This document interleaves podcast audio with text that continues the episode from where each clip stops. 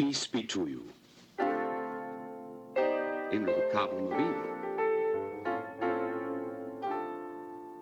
Let us begin with the question.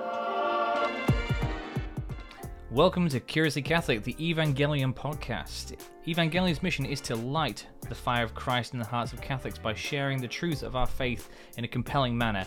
And that involves you guys. So if you guys like what we're doing here, please do get involved. We have a website, evangelion.co.nz. And if you want to get involved in the mission, which is sharing the gospel to all people in this great nation, you can get behind us by involving yourself in the content we've got. We've got the blog, we've got this podcast, and we've got a lot of cool things coming up. Or you could just get involved by donating. So we've got go onto our webpage. You can find out all that information there. Uh, we are currently working on uh, getting some, trying to get some speakers over to New Zealand. I know in this crazy COVID times, how will we do it? Through the grace of God. That's how. So please stay in tune to see how we managed to do that and who we managed to get over. We've got lots of fun things coming over. Other fun things, I don't know if you noticed right, right here, we've got a, a fancy microphone. That's right. I managed to work out how to set that up. And uh, thanks to people's donations, we're able to make cool things like this happen so we can provide quality content that is also compelling. But you didn't come here to just listen to me talk about microphones. No, in this podcast, we're going to be picking the brains of Catholic enthusiasts to try and get to the uh, bottom of how to be Catholic in contemporary times.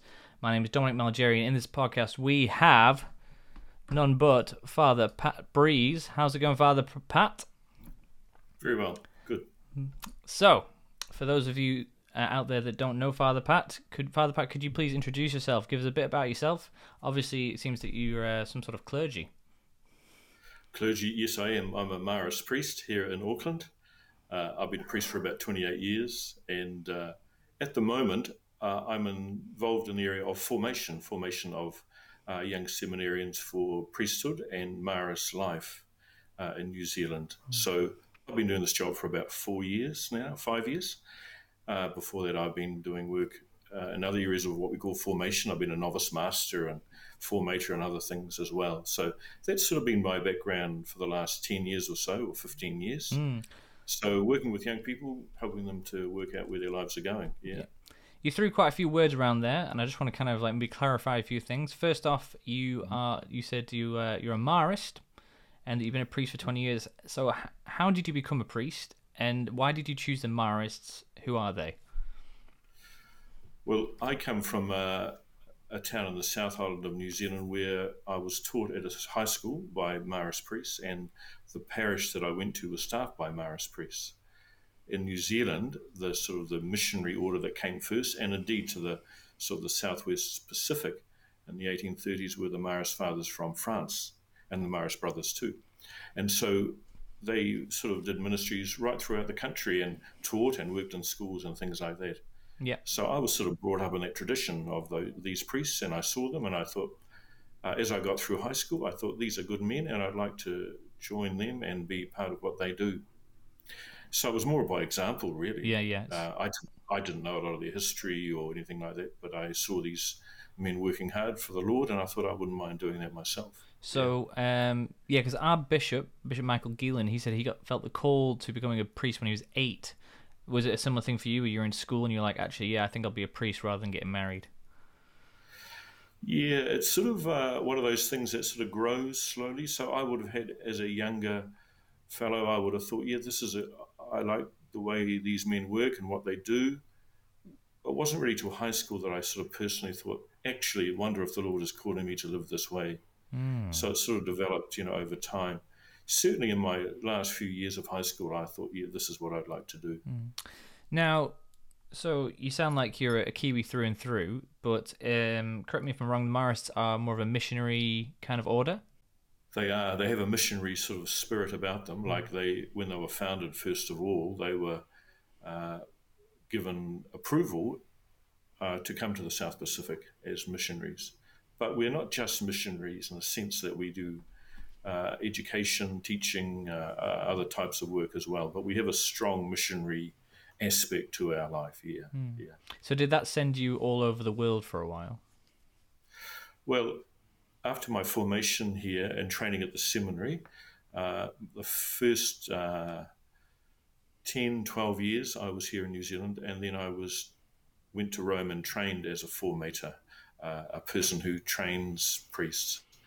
And so I trained in Rome for a couple of years, and I worked in the Philippines with the formation program that we had there, a novitiate, uh, from with young fellows from all over the world.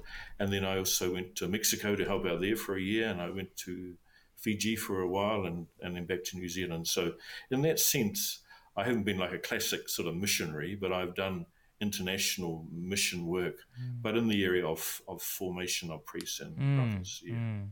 yeah. Yeah. I suppose like missionary is mission work and it's like it's very much like um like discernment in that it has this kind of like um you have this kind of idea of what it would be what it looks like and it's kind of big and grandiose and um awesome and but it also has a very you know missionary work starts at home you know discernment starts, mm.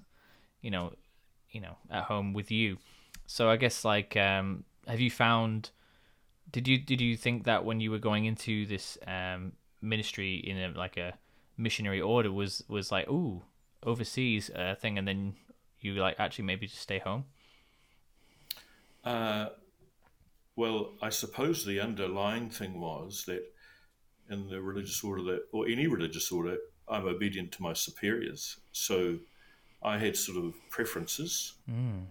uh, but I, I knew that I would do what I was asked to do by my superiors. So I didn't really uh, pursue it like as an I must be overseas as a missionary because I knew I may be asked to do something else quite differently. All right. And so that openness of heart, you know, that sense of, well, I'm obedient to my superiors. And if I'm saying yes to my vocation, this is part of living my vocation, you know? Right, I see. So, so like the first 12 years of my ministry were in schools, chaplaincy in schools, oh, yeah. high schools. So there, I suppose if you want to say what was missionary about it, it was really trying to understand the, the culture of the young people and, and at least try in some way to talk to them and use language that was maybe accessible to them or, you know, work in a way that they could understand, uh, talking about God, talking about faith, talking about the church in a way that maybe they could relate to a little bit. Mm. That, in a sense, that was my beginning of my missionary sense of, you know, living my vocation. Yeah, because here at Evangelion, we have that kind of missionary zeal of like we want to bring the gospel to New Zealand. There's lots of people I, we feel in New Zealand that maybe you don't know the fullness of the gospel or haven't heard the truth um, and found that way yet. So like um, yeah, I guess there there is a mission, there is a, a lesson in there for us as well. Um, but like, there's heaps more questions to talk about on these topics. But let's stick in, get stuck into the topic of this conversation: discernment, a call to adventure. Um, so when I asked you to do this, you said that like adventure sounds like a good good way to describe discernment. So what do you what do you think of that name that I gave the episode? it just struck me uh, one of the first, or every time I started to talk about my sense of vocation many years ago, I'd often use this image of adventure. And you were saying before, well, when did I first start thinking about being a priest and a religious? Uh, one of the key events I remember when I was about 12 years old of a visiting missionary to our school who uh, talked in quite a lot of detail. He was a Columban priest about working in Korea during the Korean War. And the way he, he was in the north and he had to bring a lot of people to the south, uh, Catholics mainly, but other people too, to escape the war and the what was going on there. And the whole thing of him uh, loving his people, being with his people, and walking with his people from the north to the south to bring them to safety. Uh, and I remember thinking, um, what a great adventure! How how does a person end up in that situation? And how does a person get a life with such extraordinary meaning and being able to do such extraordinary good? It was through his priestly vocation, his religious vocation. Mm. And for me, that was, like, that was authentic adventure. It, it wasn't, uh, I'm doing something, I'm having experiences so that I feel great and uh, I learn all sorts of things. His adventure, well, that adventure was for the sake of other people and for the welfare of other people and for the love of his of his flock that he was guiding, I suppose. Yeah, yeah. And I always remember thinking, wow, what an adventure. Mm. Uh, and that really hooked me. And I remember thinking, well, if I'm going to have a life, I want to have an interesting, adventurous life. And that was language I used in those days, you know, as a young person. I think it's good language to, to keep in mind mm. about vocation. Yeah, because I actually got the idea when I was listening to an um, a podcast, uh, Jordan Peterson podcast. He had uh, Bishop Barron on, and he, they were taught like one thing I like about Jordan Peterson is he takes a really fresh look at Catholicism because obviously he's not looking at it from a theological, Christian, or even a Catholic perspective. He's looking at it as a psychologist, but in doing so, he hits on these real truths that like that it just it just it makes me realize that what the church teaches is objectively true. It's not just a oh yeah, this is what we think and you can think something else. It's like this is a guy who's not Catholic. He's not a theologian. He's not trying to be. Yeah. He's a psychologist and relatively secular and therefore and there and then when he looks at things like the Bible, he comes up with these truths which the church has been teaching for thousands of years. So, uh, and I think you know one of those things that has been, I feel like it's more popularized nowadays, but it's obviously been a case, uh, been something that's real for the last thousands and thousands of years. Is is discernment? So, like, what is discernment? Um, because every time, ever since it's become kind of a a popular word, everyone's discerning, but no one's making any decisions. You know. Yes, well, there are many books written on discernment, of course. Uh, a vocation is living fully your baptism, living fully the life you receive in Christ at baptism, and of course, nourished in the Eucharist and strengthened, confirmed in the sacrament of confirmation. So, living fully your Christian life, your sacramental Catholic life to the fullest. Because I think when you do that, that's when you're living the life of grace, mm. despite our sinfulness living our sacramental baptismal life to the fullest. So that's the sort of the basis upon which we say, well, what is the Lord asking? How is the Lord asking me to do that? For most, it is in marriage. But for some, it maybe is through single life or through uh, religious life priesthood. Now, the key, I think, is that we are in relationship with, with Christ, with God, in, in the grace of the sacraments and we're also praying. And the Holy Spirit is working in us to help us have an awareness of what God wants for us. Now, how that how we're aware of that awareness is, is difficult, you know, it may not be that clear. But I think it is a process that we keep with and we work with others. We have guides that help us. We have our own prayer life. Yes, I think uh, I think part of it is also um, it's not just about me discerning my vocation. It's about reaching out in service to others and understanding and listening to what they say to us as well in that discernment. But it's never like it's like a lot of things. It's not crystal clear. Mm. Yeah, because yeah, in my research for this episode, I've been looking into what discernment is, and so I'm thinking. I guess when I'm talking about this, I'm thinking about how do we discern discern about what God wants for our life? How do we discern about our vocation? But then like discernment isn't just isn't just for vocations. It's you're going to discern of spirits, you know, discerning like even really small things, you know, like how does God want me to move in this mm. day? Um, and I think if we went in down that road, we'd be way too complicated. So um, you mentioned about how our vocation vocation is deeply in our baptism about being a Christian, being a Catholic.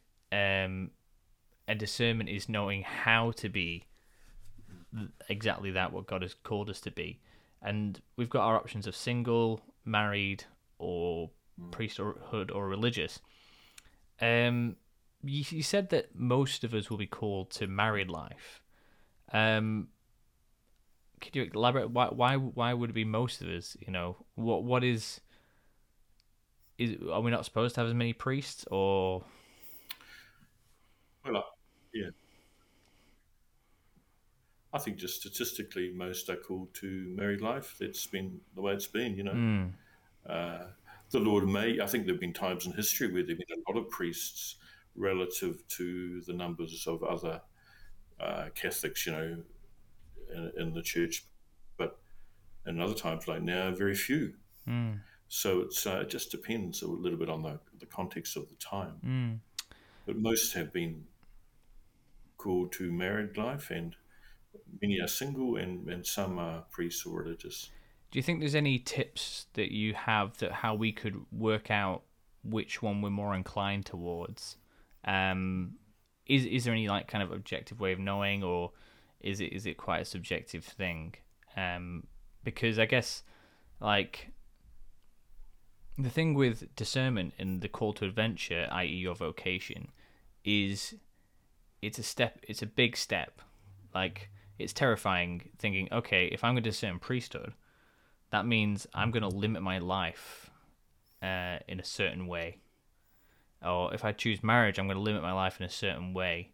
I think, you know, as you said, I think most people do get married and therefore it's kind of easier to comprehend. And I think, like, with religious and priesthood, priestly lives, it's a bit more terrifying because you've got those unknowns of, like, your superior that you mentioned and, uh, like, the, the call to celibacy, to poverty, etc. Um, so, what kind of tips how can we know what we're more inclined towards? What does God want for us? Well, I think there's a natural, um, you know, for people who are choosing priesthood or religious life, there's a natural liking for the lifestyle, mm-hmm. you know, enjoy things of the church, enjoy parish life, enjoy ministerial life, uh, enjoy uh, being a person of prayer, uh, study of, you know, study of theology and scripture, just a natural liking of those sorts of things, they can that can certainly be an indicator. Another indicator is that um, people are willing to uh, make a sacrifice which they believe they can they can live up to. So um, we've talked about different calls to different areas, and you can maybe look at what inclinations you have. Do you enjoy being in the church? You know, um, do you do you desire children? Maybe those things can lead towards an idea of where you're called to. But how do um, what if you don't feel called to anywhere in particular?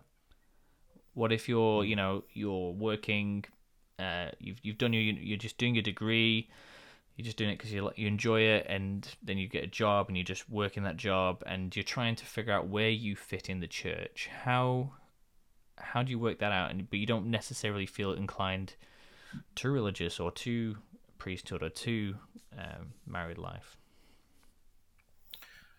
Yeah, well, that's and there are a lot of people like that, especially now. Like in in the years gone by, it was really there were just sort of a few choices, you know, about how you live your life and even how you live your faith. And in the past, people lived their faith very much strongly within the culture of their local parish and their local community, and they sort of found their place there.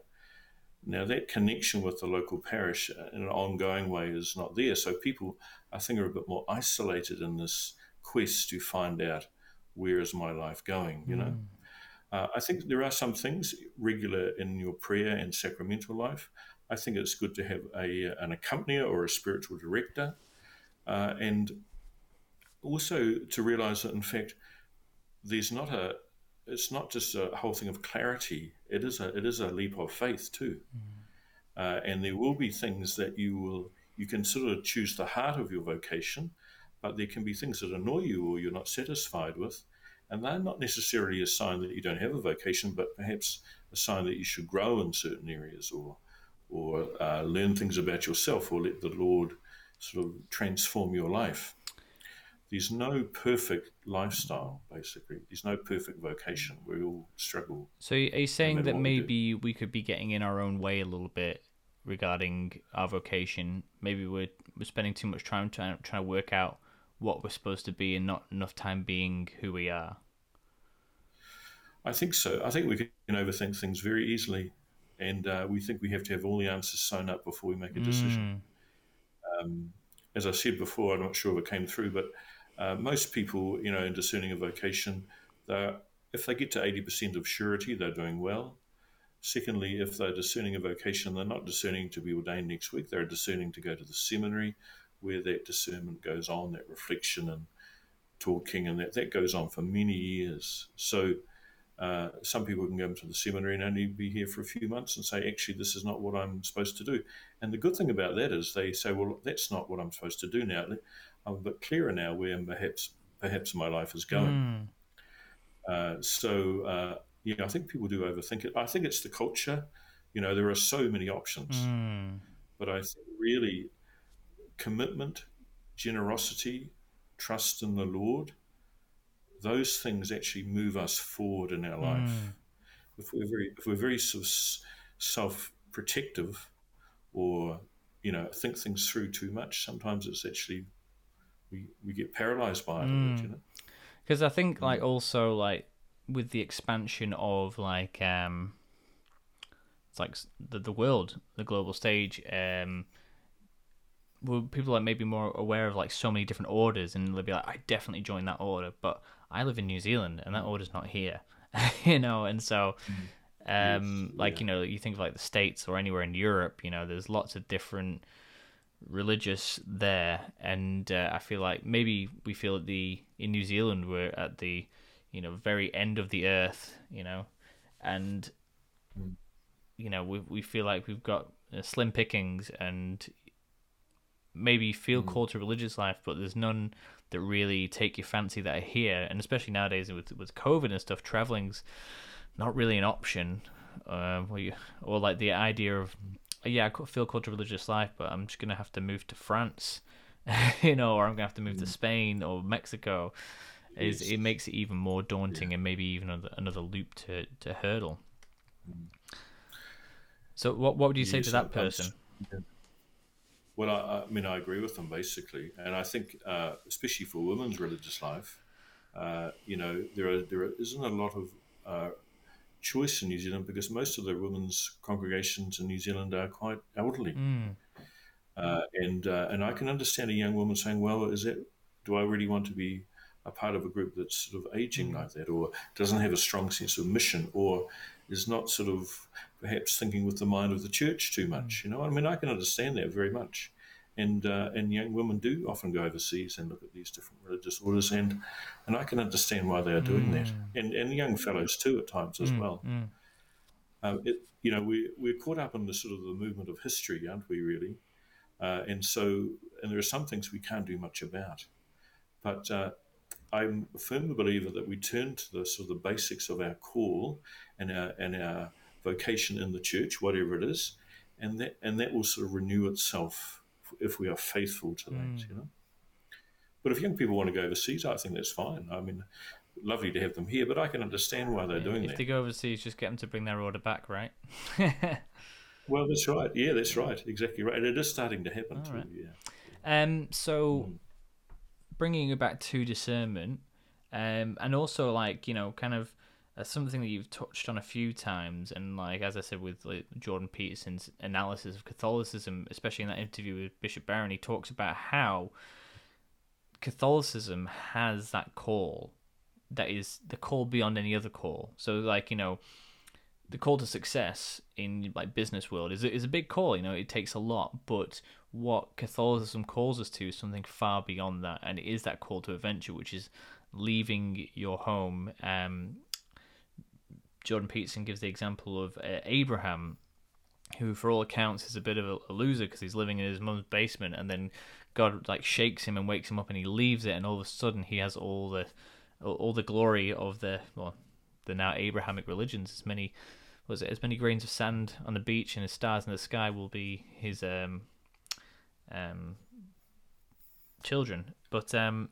so like let's translate that into today how do we discern um, so that we can hear God? I mean, because I think we might be limiting ourselves in saying that okay, discernment is for for vocation. So I'm going to start thinking about priesthood or religious life or marriage, mm. and but that's that's that's that's a thinking process. That's an idea, but where does discernment come into that? What does discerning look like?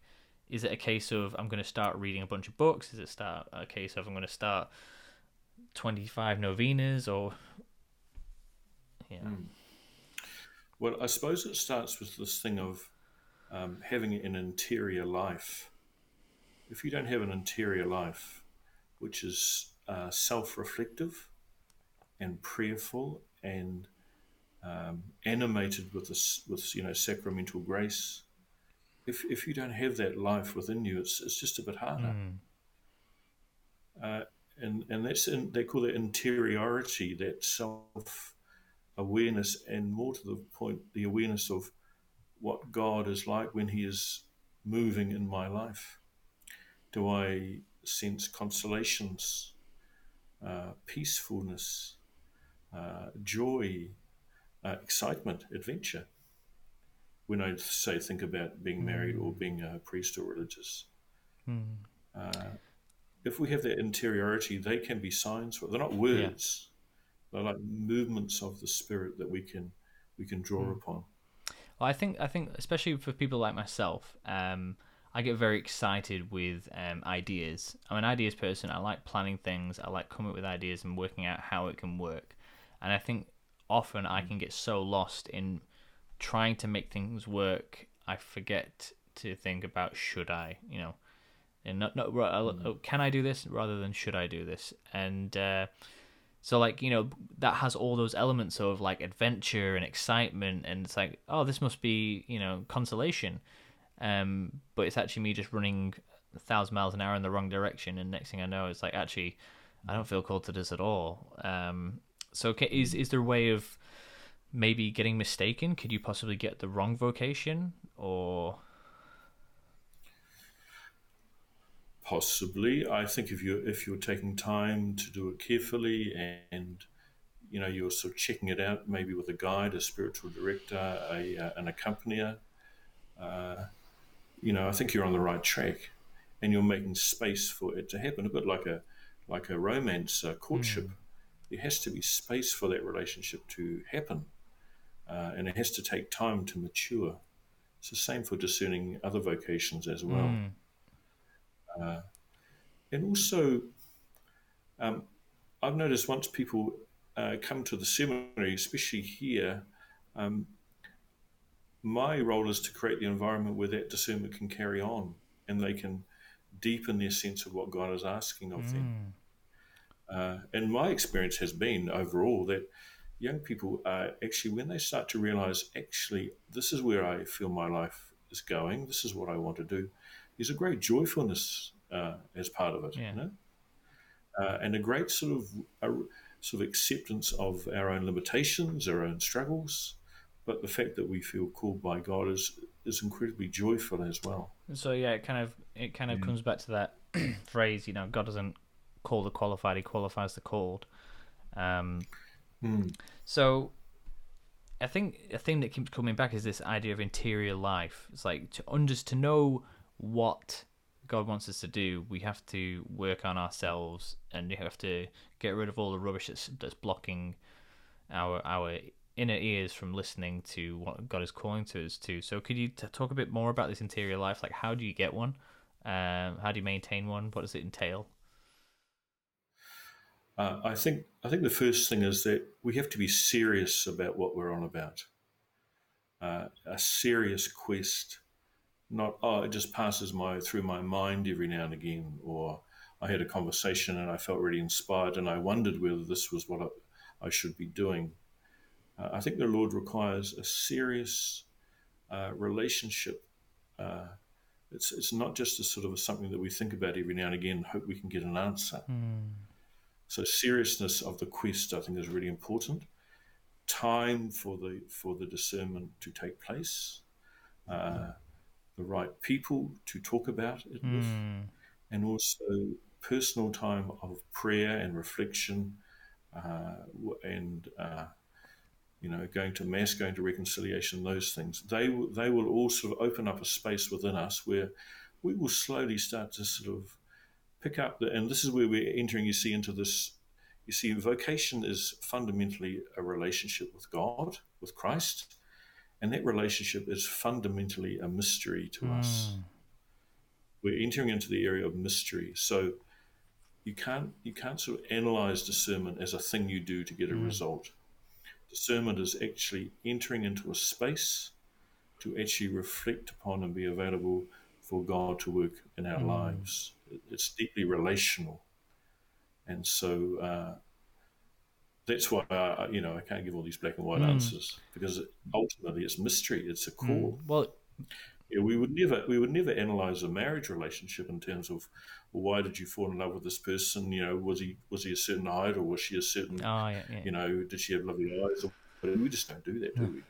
Well, we shouldn't analyze our Mm. vocation in that way as well. It's a mystery. But yeah, I like what you're saying about you know taking the quest seriously, uh, making space for it, having people to talk with along the way, and working on your prayer life. Because I think, um, especially in today's world, we don't have the time to do those things. Like live that intentional life. I think we're more. Prom- what's more promoted is um, be spontaneous. Um, follow your um, you know what you like. Follow um, your impulses rather than living intentionally and actually working on yourself. Like uh, I know it's something I find very difficult um, with ADHD. My my brain's always going off in other directions, and I always want to do other things. But uh, you know, taking that time is actually no, I'm going to make sure I listen to this person. I'm going to respond to them properly, or uh, I'm going to watch my language, or I'm going to you know put a routine in my life and I'm going to stick to it. Um, that intentionality. But what does uh, making space for God look like?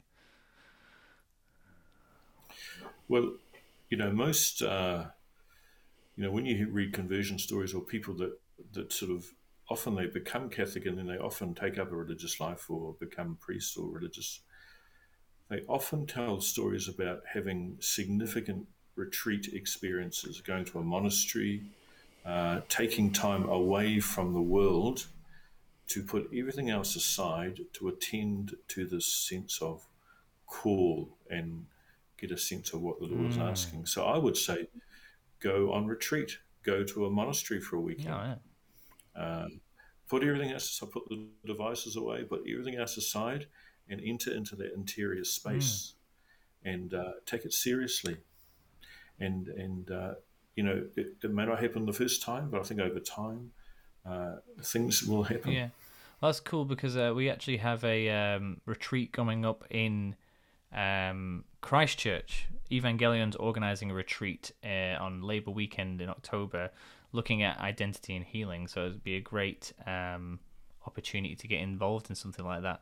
Because I, I think I feel like um, retreats are something that are hyper spiritualized sometimes as well, and it's kind of okay. I'm going to. Uh, you know, leave all my possessions behind and only eat bread and water whilst I, you know, sat, sit in this tiny cell and only pray rosaries. Um, but I suppose when you talk about going to a monastery for a retreat or uh, going on the Evangelion retreat on Labour weekend in Christchurch, just a bit of promo there, um, what kind of things can we expect to do for ourselves? Say, say it's a self-led retreat what how would we lead ourselves? What would we what what would we do i guess? Because like as humans we always want to be doing something or thinking of something or planning something. I think uh, it is preferable to have a guide of some sort, especially if you haven't done it before. Uh, or if you haven't done a retreat like that before, not to go for too long, you know, a few hours or an afternoon or something like that. I think you, you sort of build up your capacity to enter into the retreat experience. And so, uh, you know, don't don't sort of try some big heroic thing expecting an answer. Just just do it in a time that suits you. But you know, the usual things of retreat are obviously, you know, mass and uh, any other devotional things that may be happening in the monastery.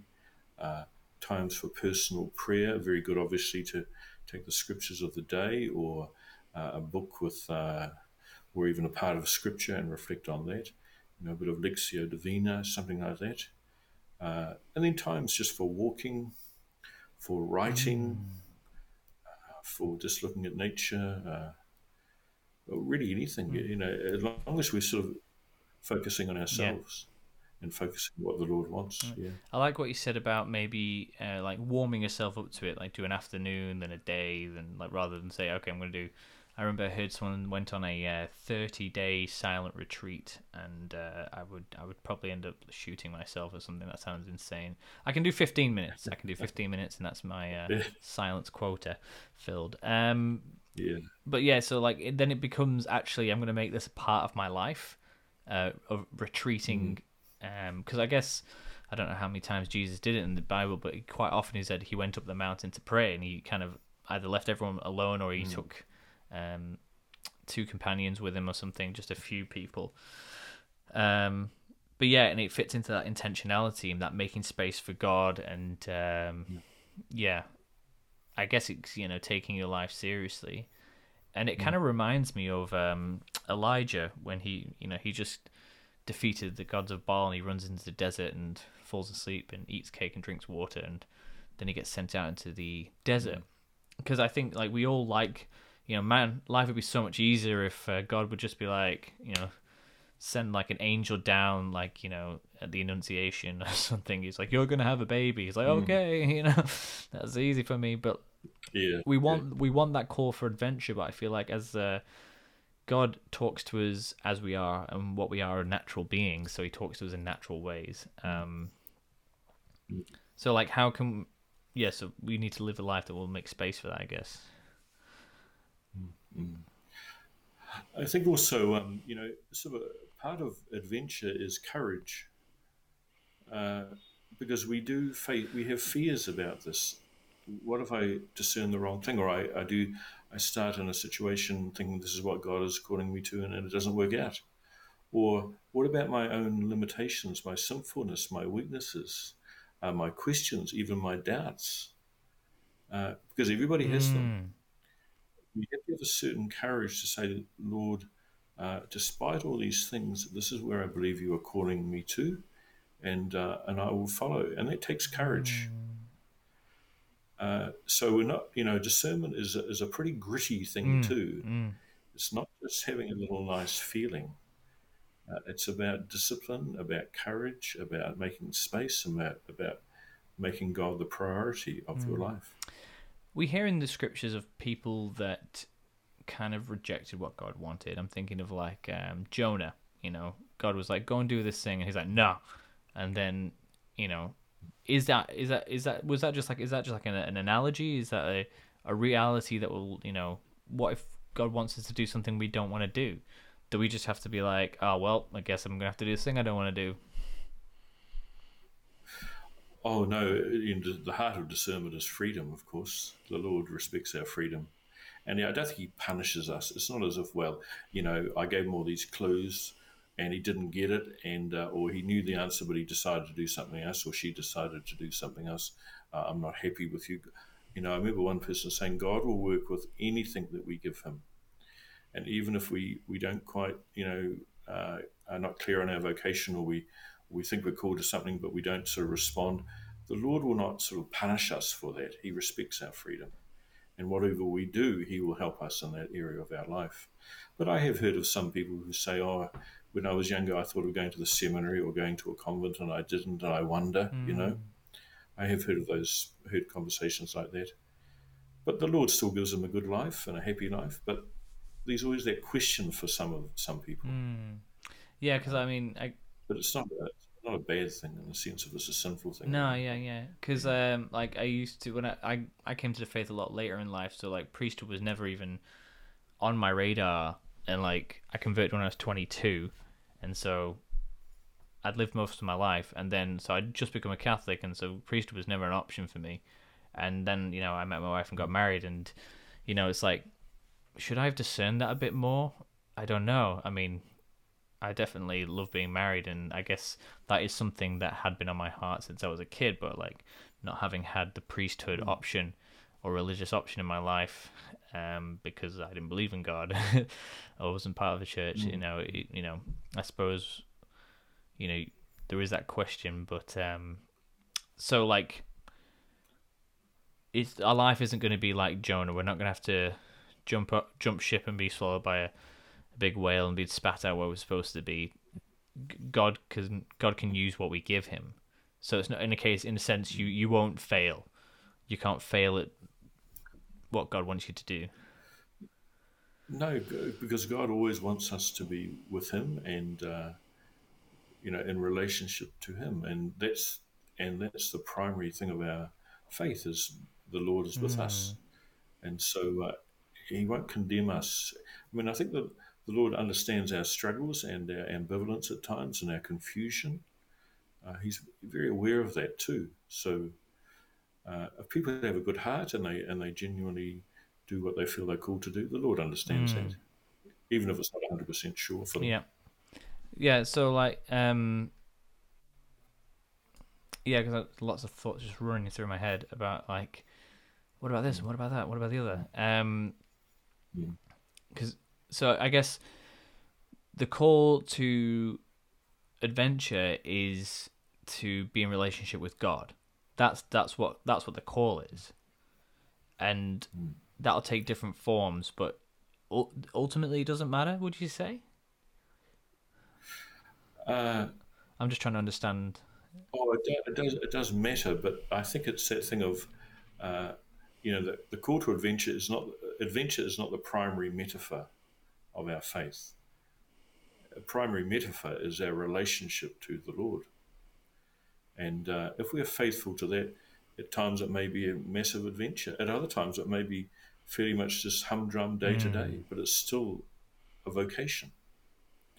Uh, I wouldn't, uh, at this stage of my life, say my life is a huge, great adventure, but there have been times when it's been an amazing adventure. Mm. I don't expect it to be always like right. that. But I think if I get to the end of my life, that would be a word I could use. But the primary thing of my vocation is that I want to be faithful to the Lord and to my, you know, my life of grace and baptism. That's my fundamental uh, desire, uh, and I feel I can live it out the best way as a priest and a religious. Mm. Yeah, because a lot of the questions yeah. we were given when leading up to this podcast is that kind of anxiety about getting it wrong, about um, choosing the wrong yes. path, or not wanting or knowing what God wants but not wanting what God wants, or not being able to find the right person or the right order, or you know, there's all these questions yeah. like you know why isn't God more you know straightforward? If He has a plan for us, why don't He just tell us? And can I mess it up? And if yeah. I mess it up, what's going to happen? You know. Um. So I think would you be able to talk to that a bit? Yeah. Well, I think you know going into a into a seminary or say a convent and finding out you know, after a while, the discernment carries on, maybe finding out this is not what the Lord is calling me to. That's not messing it up. That is just responding to how you felt the Lord was calling you on that stage of mm. discernment. And when people leave formation and stop, you know, training in the seminary, it is never, well, okay, this is not for me. I don't know what it is now, but I have to go. Often it is a new discernment. I realize the Lord called me here for a certain experience, a certain time, but he's actually calling me to another way of life. And there's a, and there can be often a greater clarity about mm. that. So, you know, people going to the seminary and thinking after a while, oh, this is not for me, that's fine. I, I don't see that as a, as a bad thing at all. I, I see it as a wonderful thing because they are taking their sense of vocation seriously and they're, they're discerning it. And if it goes in another direction, that's mm. fine. There's no problem. Yeah, um, there is a, a, a, a kind of thing out there that I often hear priests say to people when they say they want to discern the priesthood. I've often heard a few priests say, "Ah, oh, go and get a girlfriend," you know, look, look, you know, live a life a bit. I guess is what they're trying to say, but it kind of brings up the point of like, uh, if I did a just go and get a girlfriend first, what, how, and, and b it's like if that you know isn't that just like isn't it safer to say I'm just going to enter the seminary for a few years and if that doesn't work out I'll leave you know? Because like going through this mentality like I mean there's a few things of like they say that objectively like on a spiritual level priesthood is better than married life because you're kind of closer to God you're giving your life to God so we should aim for that. So then it's like okay you know or religious life you know so let's let's let's start religious life and we discern away from that and then we get married but then that kind of makes you think, oh, marriage is the the consolation prize, you know, uh, and it doesn't fit into this idea of a call to adventure, a call to, um, you know, taking the one ring and leaving your hobbit hole. Yeah. Yeah, the church doesn't quite say it's a higher state. It talks about religious life in those hmm. terms, mm. um, in the sense of the vows consecrate us to a way of life which is very much a full commitment to living you know, for the Lord witnessing to the, the life to come through the vows.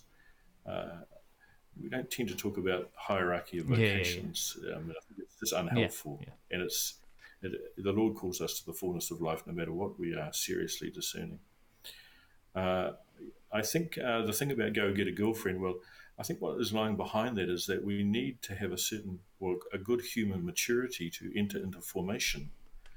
And we need to know what we are choosing, and we need to be able to make sacrifices and give up things and act as an adult uh, in, in, in the formation process.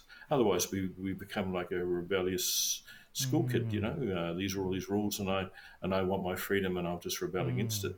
Now that that's because that person perhaps hasn't experienced freedom, autonomy, uh, choices that he, he or she can make, and therefore the formation process in a seminary or in a formation program is not helpful for them. So I think yeah, go get a girlfriend. Yeah, sure, that that's great, uh, but some guys have girlfriends and they don't grow up any, anyway. they can be as immature. Yeah. You know, it's about maturity. I, I got married before I grew up. Um, yeah. well, that's right. We're all on the journey of maturity, but you know, it's not the two don't necessarily go Yeah, together. I, I often say um. I have two daughters, but my wife has three children. Because you gotta look after me as Yeah. well. Uh, I guess um, as you're talking about these things, I'm like I'm wondering, like bringing it back to this idea of a call to adventure. That sounds, which is like, like a one a one call. Um, both vocations have this call to adventure. So, what would you say are some similarities between the two vocations that both elicit that call? What what makes like you know being a Catholic an adventure, regardless of you know big V vocation? You know, I, I always go back to this thing that our living our you know our vocation, priest or married or a religious priest or brother or sister, uh, it's about sort of living that fullness of life that the Lord has offered us. Uh, we are people who we know we are redeemed. We know we are forgiven. We know we are destined for eternal life. We know that uh, we are called and sort of mission to go into the world to help the fullness of life come about in the lives of others. Uh, that's extraordinary. We're not we're not a passive person on this earth thinking, well, I'll just go through life and get what I can from it and then die. Rather, I'm a person who is in this world that the Lord has God has created, and my my role, my my vocation is to cooperate with the Lord in in fulfilling what the Lord has done. You know, uh, redeeming the world in the sense of cooperating with that. Now that's that's a massive uh, adventure. Yeah, yeah, yeah. It's it's it's uh, it's hugely meaningful and significant and sort of mind blowing in a way when you think about it. But we sort of we do what we can do in our own little context. I think that's one of the things that like uh, really blows my mind with um, being a Catholic. Of like we have we're, we're asked to do such a supernatural thing in like the most humdrum, natural kind of boring way, which is very, just because just because we're human, you know. Um, Christopher West says uh, he talks about um, something Bono said when he got enlisted to the Hall of Fame, or someone said when Bono got enlisted to the Hall of Fame, music has a high ask to meet something like it's almost a religious experience. Uh, that's what music asks for us, and it's so far beyond us. But the only thing is that sometimes we get it right, and Christopher West relates that to uh, the faith of like we've been asked, we've only been asked to you know join in Christ's mission of redeeming the world and preaching the gospel to all nations and making disciples. That's all we've been asked to do. Just give up your whole life uh, as a living sacrifice, so that we may become, we may commune with the, you know, creator of the universe. And it would be absolutely ridiculous to ask someone that, except for the fact that sometimes we get it right, and there's we see that in the saints. Um, so I guess like um, the call to adventure kind of starts at home, and it starts with ourselves looking into our interior life and in our prayer life and living that intentional life, going on retreat, trying to find God, not out there but in here, and then see how that manifests uh, in our exterior life. Um, yeah, it's a it's a big it's a big mission. It's a big mission. Um, but you know, God gave us the grace to do it. Eh? Mm, absolutely. Yeah. So I think uh, we're coming to the end of the episode. Uh, we we survived. we had a few technical difficulties. Uh, is there anything that you would like to um, say to the people listening as a as a sign off um, regarding discernment, regarding um, listening to God? Hmm. Um, I suppose what comes to mind is that uh, now that I'm older, life seems a bit simpler, you know, and uh, and I've sort of been through a few battles and a few ups and downs, and seen the grace of God working in my life. And I look back on my life, and I often think to myself, why did I get so worried about these things, or why did I make things so complicated for myself? Um, I just encourage people just to uh, trust their heart, trust their relationship with the Lord, uh, and take time to, to act on what they feel the Lord is asking of them, uh, and not to sort of make it a, a mountain when it's really just another stage on the journey. You know, it's another another place you're going to walk. It's not a you're not having to do a massive sort of change of life necessarily. You're just discerning another step on the way. So uh, that would be some thoughts here. That's brilliant. Well, thank you very much for joining us this evening. Um, we might try and do another episode with you where the internet doesn't mess up. Uh, so uh, we'll we'll keep in touch with that. Um, but for everyone else listening, thank you for staying through to the end. All those that did. If you enjoyed this message, do maybe share other videos that we do that are less uh, broken up because of internet connections. But share our stuff, like, subscribe to all the things that we do as we mentioned in the episode, we have a retreat coming up in Christchurch. So if you live in Christchurch, if you know someone in Christchurch, if you're not from Christchurch but you live near Christchurch, you can get to Christchurch. Go to Christchurch on um, Labour weekend and go to this retreat. We ran one in Auckland earlier in the year and it was amazing. Only good feedback from it. Uh, I wasn't able to go myself, but I've heard so much, so much good things about it, and it's happening again in Christchurch. You can get involved, and you can start taking your life seriously. You can start making that space for God, and you can start listening to what He wants for you. Check out what your identity is and your healing is, and check out all our other things on evangelion.co.nz. My name is Dominic Melgeri. This has been Curiously Catholic. Check us out. God bless.